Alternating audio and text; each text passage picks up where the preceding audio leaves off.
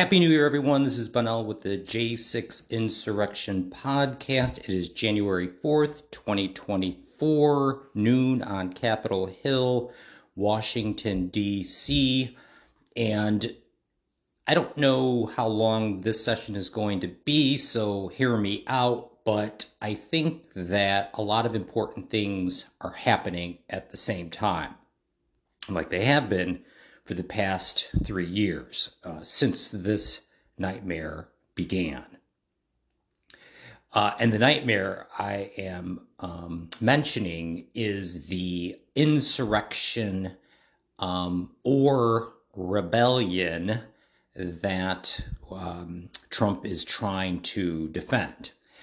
And the reason that I'm jumping right into that phrase insurrection or rebellion is because Trump's defense is and trying to convince the American people, as well as the Supreme Court and everyone else under the sun that will listen to his propaganda, is that he uh, did not um, initiate an insurrection.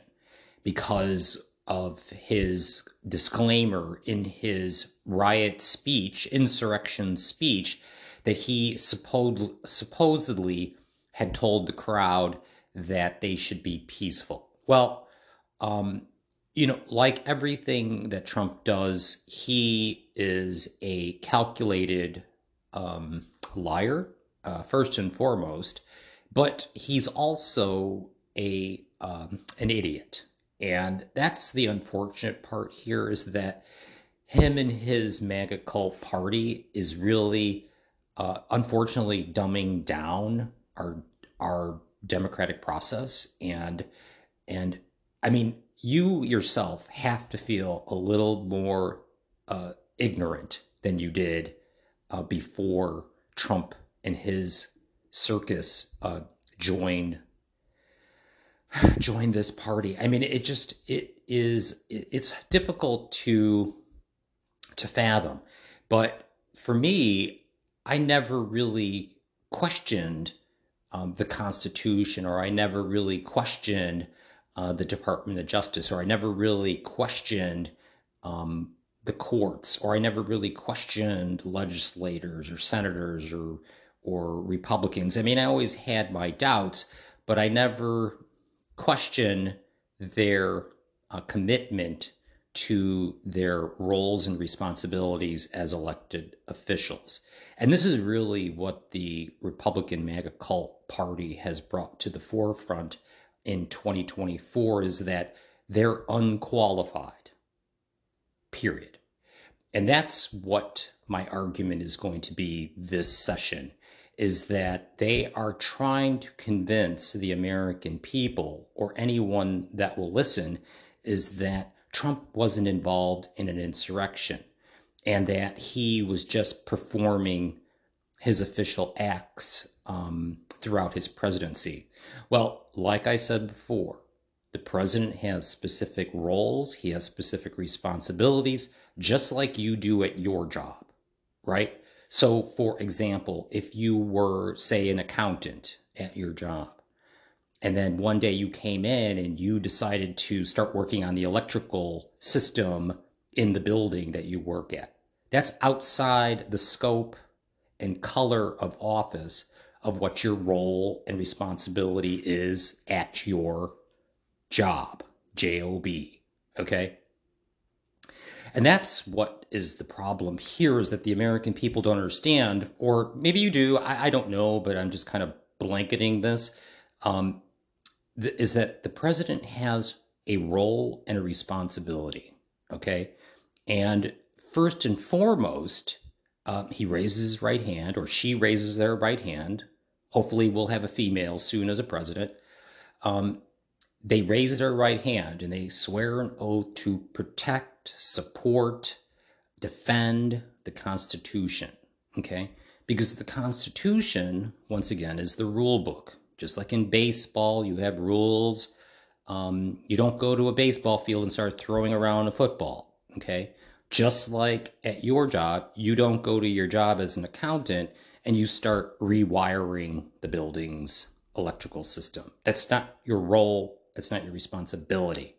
Just like it wasn't that fat asshole's role when he um, decided to betray his country. I don't know when he decided it. I don't know if it was in 2015, maybe 1990. Who knows when he decided to betray his country? But he decided early on to do so. Okay? Very early. And and and I love the way people are now saying, "Oh, it's unprecedented," and and oh, you know, we can't drag the country. No, no. This MAGA cult, Republican Grand Old Party, GOP MAGA cult, they need to be held responsible. And they need, they need to be held responsible at the highest level for what they, the stain that they brought on this country. And you've heard me talk about this before. I'm not going to make this theatrical or or emotional or whatever because I'm I'm way past that. This is um, now we're getting into, once again, national security. This is a national security threat because you have a majority of the citizens who've been brainwashed by Fox News, Twitter, and Fuckbook, and who knows what these people are capable of doing. They're they're dangerous, and and when the Constitution mentions mentions uh, both foreign and domestic enemy, this is what the founders were talking about. Okay. And it's a serious problem uh, because it is. Okay. So Trump's latest document, I'm going to jump into that, but it really is an argument for his immunity claim that the president has absolute immunity. And I, I read it. I didn't uh, take that much uh, care in the reading because, to be quite honest, it's a it's it's a well formatted document. And when I say formatted, I mean like the paragraphs and the sections and the table of contents that are all in good order. But as far as the comprehension and the uh, context, it is a difficult read. And you know, there's a lot of pundits and a lot of scholars and a lot of people that are out there in the media right now saying that um, it's not a very well, uh, uh, it's not a good argument. And I'm not saying this because Trump is a traitor and his attorneys are ambulance chasing criminal attorneys that are attorneys that are criminals. I'm saying that it's a it's an argument that one makes no sense Number two, it's filled with lies. And number three, the argument is lost on the first sentence of the argument. So I'm going to jump right into the first paragraph of the summary of argument. Um, so let's read it. President Trump has immunity from prosecution for his official acts, period. And that's where they lose their argument. First of all, Trump's official acts were not to, number one, betray his company or country, and number two, um, to conspire to overthrow the peaceful transfer of power, not to mention to conspire with the Department of Justice and put patsies into place to continue the big lie and also the electorates and the um, the lies that he mentioned through the entire presidency, being impeached twice. Those were not his official acts. His official acts as president, I've already covered them. I'm not going to go over them again, but a majority of them did not involve him getting involved in an election that is not his responsibility. So, on the argument's face, it plainly states that he, President Trump, has immunity from prosecution for his official acts. So, his attorneys failed him in the very first sentence. And when they say that his argument lacks um, merit, it's because they don't know what he did or what his responsibilities are because they want you to believe that the president of the United States is a king and that he can do whatever he wants. But he isn't and never was and never will be. So it goes on to say under our system of separated powers, the executive power is exclusively vested in the president. That's true. A president's official acts can never be examinable by courts. Marbury versus Madison. Once again, a, a, a misstatement and an incorrect sentence. A president's official acts can never be examinable by the courts. The judicial branch cannot issue equitable relief directly against the president's official acts, including his power under the Take Care Clause, so also it cannot sit in criminal judgment over them. The Constitution's text, history, and policy support this conclusion. That's wrong.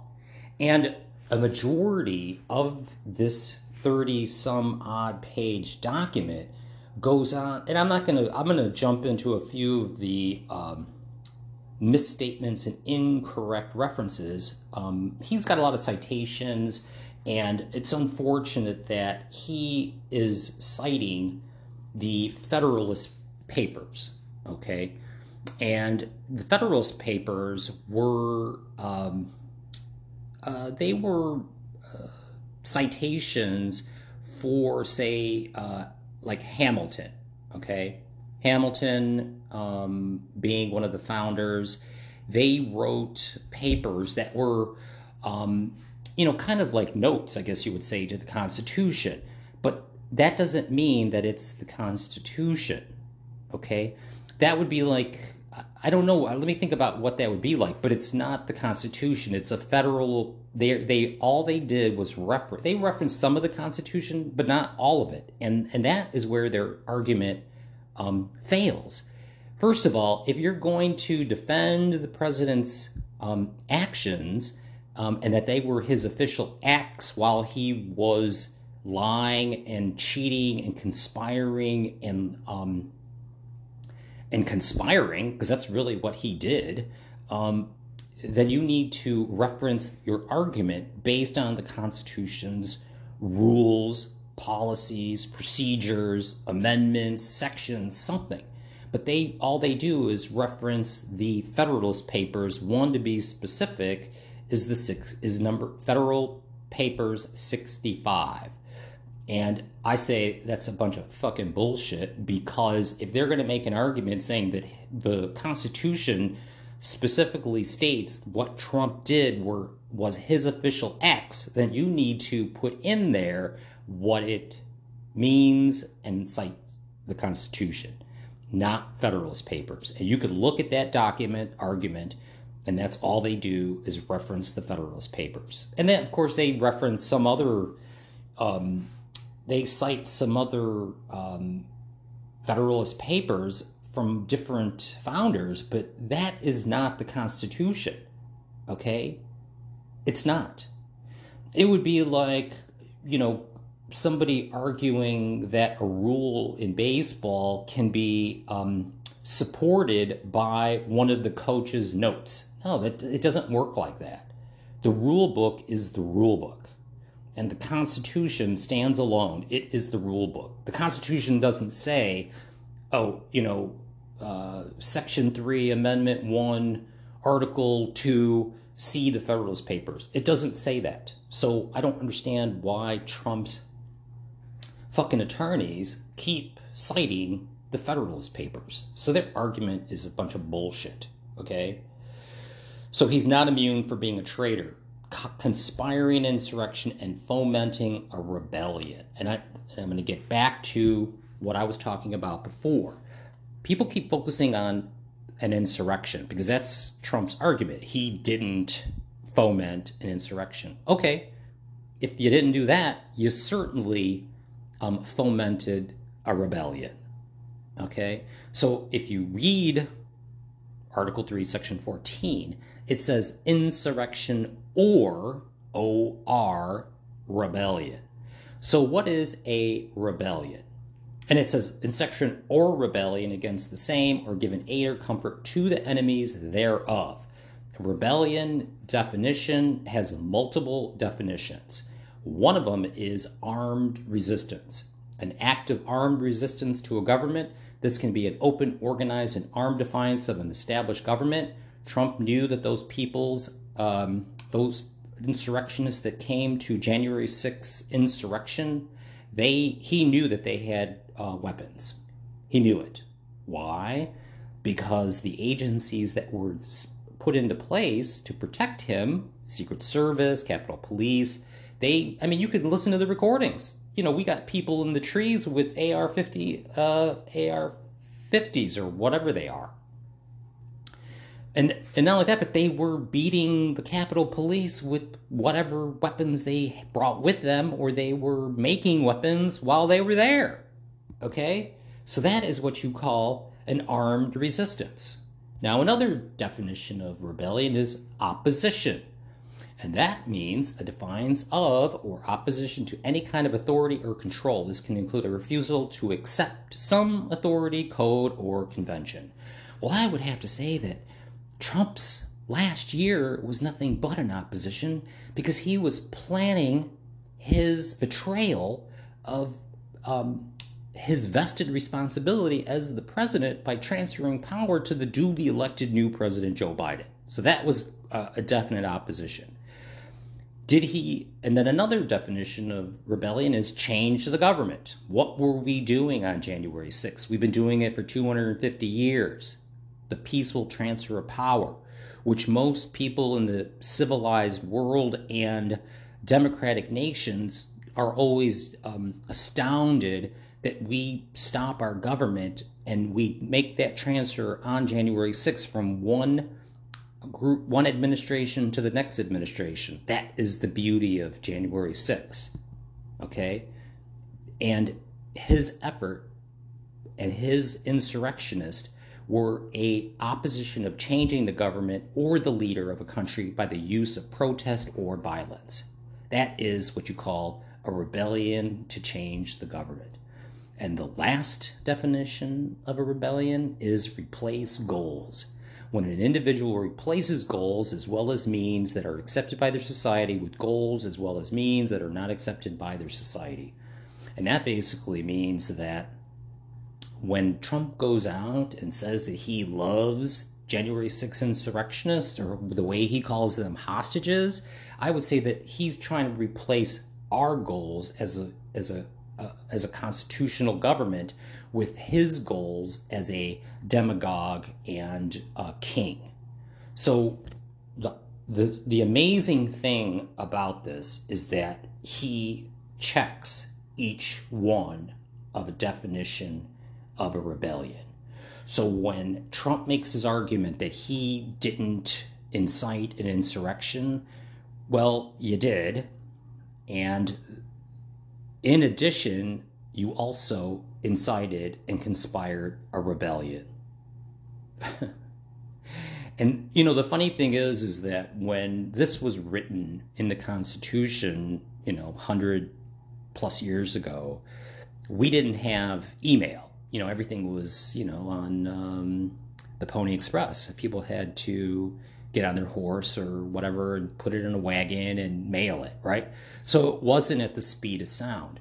And that is the beauty of what Trump has done is that he has conspired an insurrection and rebellion at the speed of sound. Okay? And he did it with Twatter, he did it with Fox News, and he did it with Fuckbook. And he also did it with Signal. The application that he uses, um, I don't know if he still uses it, but used with his congressional allies still in Capitol Hill um, secretly texting each other and emailing each other, talking to you, Scott Perry, and Mr. Johnson of Wisconsin. Um, they did it on the back end. And, you know, it's funny because I was going through some of my videos, which I'm going to repost and put a link in um, in this session because it, it's a video that I created a year ago, a couple years ago, I think, you know, maybe a year ago.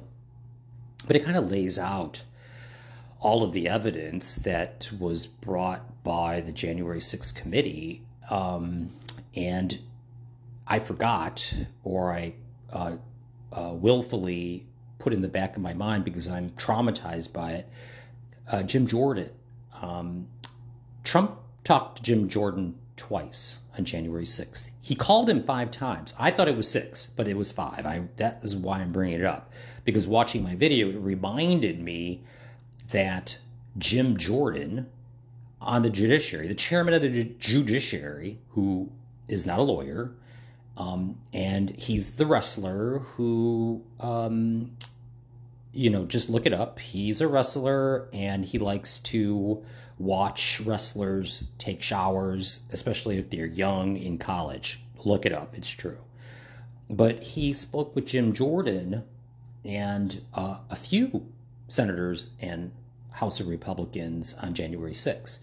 But the one phone call that Trump didn't make was to um, Chairman Mark Milley uh, to stop the insurrection. And that is the main reason why Trump hates Mark Milley is because Mark Milley well, didn't sign on to his coup d'etat. See, Mark Milley was the soldier who was standing um, who was standing in his way. Okay? He was on watch. He saved this country, and he should have a medal. You know who should get a medal? Is Mark Milley. Mark, Chairman Mark Milley, um, the Joint Chief Chairman, uh, who newly retired, he should get a medal for for for valor. Okay, that's what he should get. He should get a Presidential Medal of Valor from current Joe Biden to remind this country who actually saved this country. But Trump and his um, traitorous allies, they want you to think that they're the bad people. It's diabolical. I mean, it really is. And um, so when you think about what Trump did on January 6th, it wasn't just an insurrection, it was also or a rebellion against the same. And does he give aid and comfort to his enemy or to our to the enemy? He certainly does. He does it on the daily. Okay, so let's get back into the document, the argument by um, Trump's attorney, Sauer. I saw him last time they were in court. He looks pretty sour. He's really ugly. He's got this spot on the side of his face. He sounds like Lauro. They're little men. They're, you know, they're like five, eight, real small. Um, not just figuratively, but small. Okay. And I, I love the way people don't understand the um, the caliber of who's defending Trump.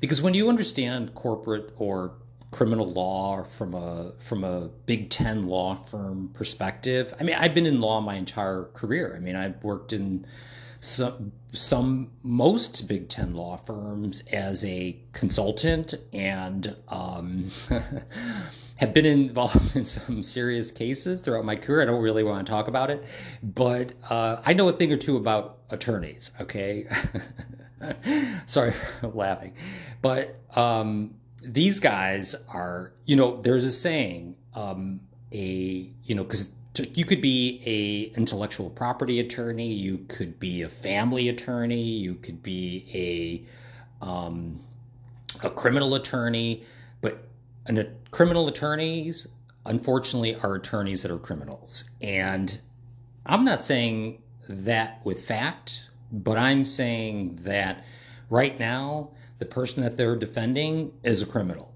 And we don't need to be convinced of a conviction that Trump is a criminal. Okay. um, so let's get back into the document. So on page 23, the alleged, this is one of the sections, and it says the alleged acts fall within the outer perimeter. So what they're basically saying is that what Trump was doing is his official acts uh, fall within the outer perimeter because in the Constitution it does say something about perimeter. You know, like like I mentioned before in the last session, as a president, you know, they're shielded from some types of prosecution because, for example, anybody could sue a president for anything that um, happened during their administration. So, of course, you know, that is within the constitutional uh, parameter that a president has immunity. Um, because they're, they're, the president does have some immunity, and some of that is done within the perimeter um, of their official acts. Now, so this then brings you to the conclusion that if Trump was conspiring to betray his country and overturn the peaceful transfer of power as well as disenfranchise millions of voters because he was trying to do that in Georgia. And that's why they're, um, uh, Fani Willis is bringing his big fat ass to court. Okay, because he's going to go to jail. He's going to go to jail either in a federal penitentiary or he's going to go to jail in Georgia. Who knows where he's going, but he's going. And and then his um, criminal attorneys are saying that everything that he did, um, and that's why everything that he did was within the outer perimeter or within the um, uh, within his acts of duty within the office, which is complete bullshit. Okay, so one of the paragraphs goes on to say the government's arguments to the contrary are unconvincing though the government concedes that the applicability of immunity requires an objective analysis focusing on allegedly improper purpose of President Trump's actions. So, you know, like I said, they cite a lot of um, Federalist papers. They do cite some other cases, um, but they don't convince the argument that he was acting within the perimeter of what his responsibility of is as a president. Okay? Like I said, if you're an accountant, you don't go into work and start rewiring the electrical system at your office building. That's not your job. And the president is exactly the same. The president has a specific responsibilities, and that's why I was always saying that he's derelict of his duty because he is, you know, everything is an official order in the United States government. I don't care where you are or what you're doing, everything is an order. Everything has to be an official act or an official order because that's how the fucking government works. But these fucking clowns want you to think that they're allowed to do whatever they want. And you can look no further than that piece of shit, Mark Meadows, who's currently re applying for an appeal to get his case removed from Georgia because that fucker is going to jail in Georgia. And I cannot wait until the day that he goes to jail in Georgia and they uh, prison rape him because that's what he deserves. Okay, so moving on. So, an important part of this document was Next, the government argues that President Trump's public statements and communications were supposedly knowingly false. The government's empty assertion is utterly false. President Trump was carrying out his duties as chief executive to investigate the overwhelming reports of widespread election fraud. Okay? So, see, they still want you to believe that Trump believed, and him, him only him, um, that there was election fraud. Okay? So he's wrong, like Jack Smith says. He is wrong and stupid and ignorant and an idiot. But on top of that, um, he continues that argument that he knew that there was election fraud. Well, there's going to be a busload of witnesses. The majority of them are Republicans that are going to um, testify the opposite. Okay, moving on. The government argues that the indictment alleges participation of private actors. On the contrary, the indictment alleges the overwhelming involvement of official staff and public officials, with private actors playing a only a very minor role.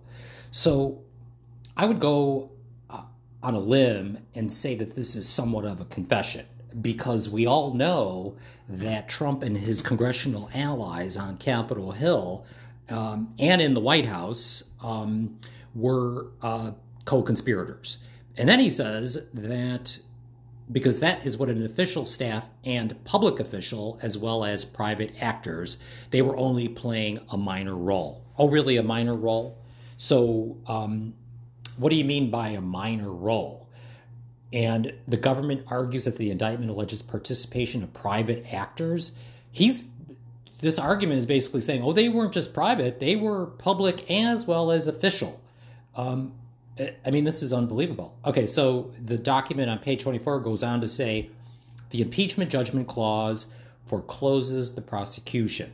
The government textual analysis commits the type of ahistorical literalism that is inappropriate for constitutional un- analysis. The negative inference is thus proper when the clause says the party convicted shall nevertheless be liable and subject to prosecution. It means the party acquitted shall not be. Okay, so a large part of this argument is saying when Trump was impeached the second time, Congress acquitted him. Okay, because you remember he was acquitted by his allies, Mitch McConnell and the rest of the MAGA cult that are in Congress, the senators, which he should never have been acquitted, but he was. And he's saying that the interpretation of legal text, according to Antonin Scalia, is that you can't, you know, that's his claim of double jeopardy. But the acquittal, as well as the impeachment, um, is not a conviction. So it's not a, a criminal conviction, it's more apolitical and an act of um, his party uh, giving him uh, a green light to move on uh, for whatever reason, who knows. But then he goes on to say that the clause does not speak to acquittal at all, is irrelevant. So what he's saying is that because the clause in um, the impeachment judgment clause uh, gives him um, carte blanche uh, of his um, immunity claim, I believe. It says does not speak to acquittal at all is irrelevant. So he says the the impeachment judgment clause it by implication prohibits other exceptions. Double jeopardy memo. and that's part of his argument is saying, well, I was acquitted by Congress, therefore you can't convict me of um, in his current trial of January 6th, the insurrection, which is completely bogus because he's not being tried for insurrection. He's being tried for betrayal, right? Um, he's not being tried for an insurrection. That's not the case against him. He's being tried for defrauding the United States of America and the government and betraying the Constitution. That's what he's being tried for. But see, in this argument, he wants you to believe that he didn't um, incite an insurrection, and that's his argument, and which is perfectly fine for your argument um, as it relates to uh, the double jeopardy. But that doesn't mean that you are um, innocent in the charges of uh, what Jack Smith is charging him of um, his betrayal and defrauding the United States. Because that really is what the main charge is here for the J6 trial. All this other stuff is just his immunity claim um, that he's appealing in different courts. And, and the Supreme Court will not hear it. And if they do, then, you know, the gloves are off because this is not a case that the Supreme Court should even um, weigh into, because the Constitution stands alone. Their their role as a uh, Supreme Court is not to decide whether a president is immune from prosecution because he incited an insurrection or a rebellion. That's not his job. That's not their job. Okay? So, moving on the next paragraph in the argument, um, it says, in his description of impeachment, Hamilton thrice indicated that prosecution follows Senate conviction. So, per Hamilton, An acquittal means that prosecution cannot proceed. See, and that's where he's talking about, once again, the Federalist Papers. Who gives a fuck what Hamilton had to say in his Federalist Papers? That means nothing. What it says in the Constitution, 14th Amendment, Section 3, is a result of the Federalist Papers and what they thought should be a yay or a nay in the Constitution. It doesn't, who cares? And it's Federalist numbers 65, 69, and 77. An acquittal means that prosecution cannot proceed. He's basically saying that we should take into consideration what Hamilton was um, referencing in the Federalist Papers as what the Constitution means in the Section 3 of the 14th Amendment. See, this is what I mean by this document is a bunch of nonsense. And this is written by Lauro and Singer, Blanche Law, and James Otis Law Group, who is D. John Sauer. Those are his attorneys. I don't know. I've worked with Big Ten law firms, all the big ones. I'm not going to mention them, but I've never heard of any of these. And it's funny that, you know, these law firms are from Tampa, Florida and from New York and from Missouri. I'm sorry, but uh, international Big Ten law firms that are real law firms that are reputable don't come from Tampa, Florida, and fucking St. Louis, Missouri. That's where you have satellite offices of boutique firms that mean nothing. They're ambulance chasers. That's what they are. So, you know, the reason that this document doesn't make any sense is because they're a bunch of ambulance chasing criminal attorneys. And that's about as much as I'm going to cover with that argument document because it, it makes no sense. And that's their their goal is to um, defend the indefensible, the traitor in chief, and and try to get the courts to to believe their nonsense when they talk about uh, Hamilton Alexander Hamilton and the Federalist Papers, which is not the Constitution. We don't run the United States of America based on the Federalist Papers, okay? We don't. And okay, so this moves me into Alina Habba Baba, or whatever her fucking name is. Um, that's Trump's lawyer, and she's a hoe.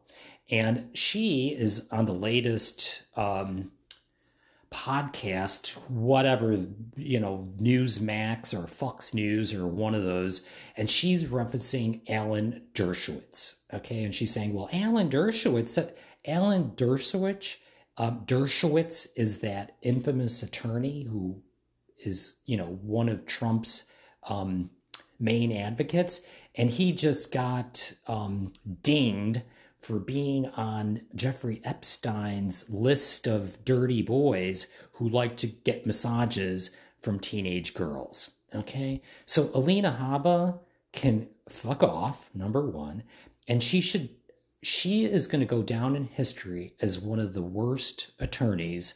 Um, and she's one of those, you know, boutique ambulance chasing criminal law firms that they get paid to make fools of themselves because she's not from a reputable law firm. Trust me, I know reputable law firms. She's not one of them.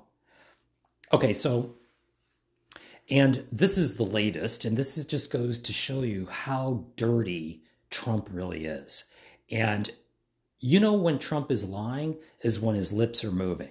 And they have a video of him talking about his involvement with Jeffrey Epstein. And Jeffrey Epstein, if you don't know who he is, he's the guy that um, um, had a Caribbean mansion and he was a billionaire, hedge fund guy, and, you know, secret dark money. And he would set up um, massages. Okay, that's a code word for they like to have sex with young girls and he would um, make that connection between rich guys and young girls, right? Prince, you know, Prince Andrew and uh, Clinton. I love the way they try to make Bill Clinton the bad guy here. Okay, first of all, we know Bill Clinton likes getting his dick sucked. Who doesn't?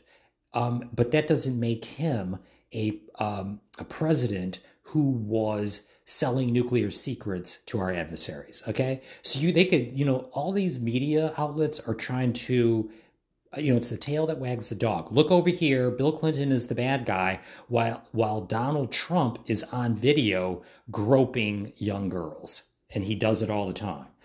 And then there's a video out there and and uh, the list just came out and his name is on there on page 78 seven times. And trump was and there's a record it's called a jet log um, and he was um, on that list. Apparently, a 14 year old girl was being driven um, to, you know, that Ghislaine Maxwell, that woman that's in jail. She was Jeffrey Epstein's um, madam. You know, she was the, she was like a pimp. I mean, she would get these young girls and um, she would then hook him up. And and apparently, um, she was driving a 14 year old girl to Mar a Lardo um, to, um, to meet Trump. And that's on the record. That's in video and it's on record. So you want to know why Trump is out there? And he said that um, he is on record saying, "Oh, I don't know her, and I wish her the best." Talking about Maxwell, that woman that's in jail, the the madam, the pimp, and of course, if Trump is saying he doesn't know her, of course he knows her. That's that's what he does. He denies everything. So he, you know, and then they got him on record saying if women are deeply troubled, they're the best in bed.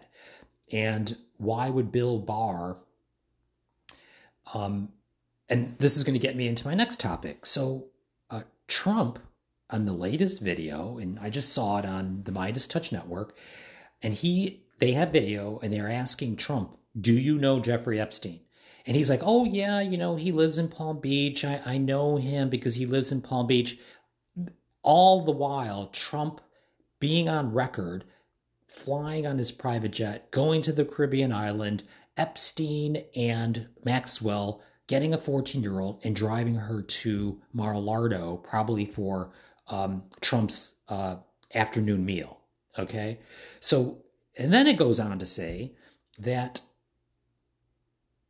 that Bill Barr, because they asked Trump, Donald Trump, the 45th president, why does Bill Barr know how Jeffrey Epstein died?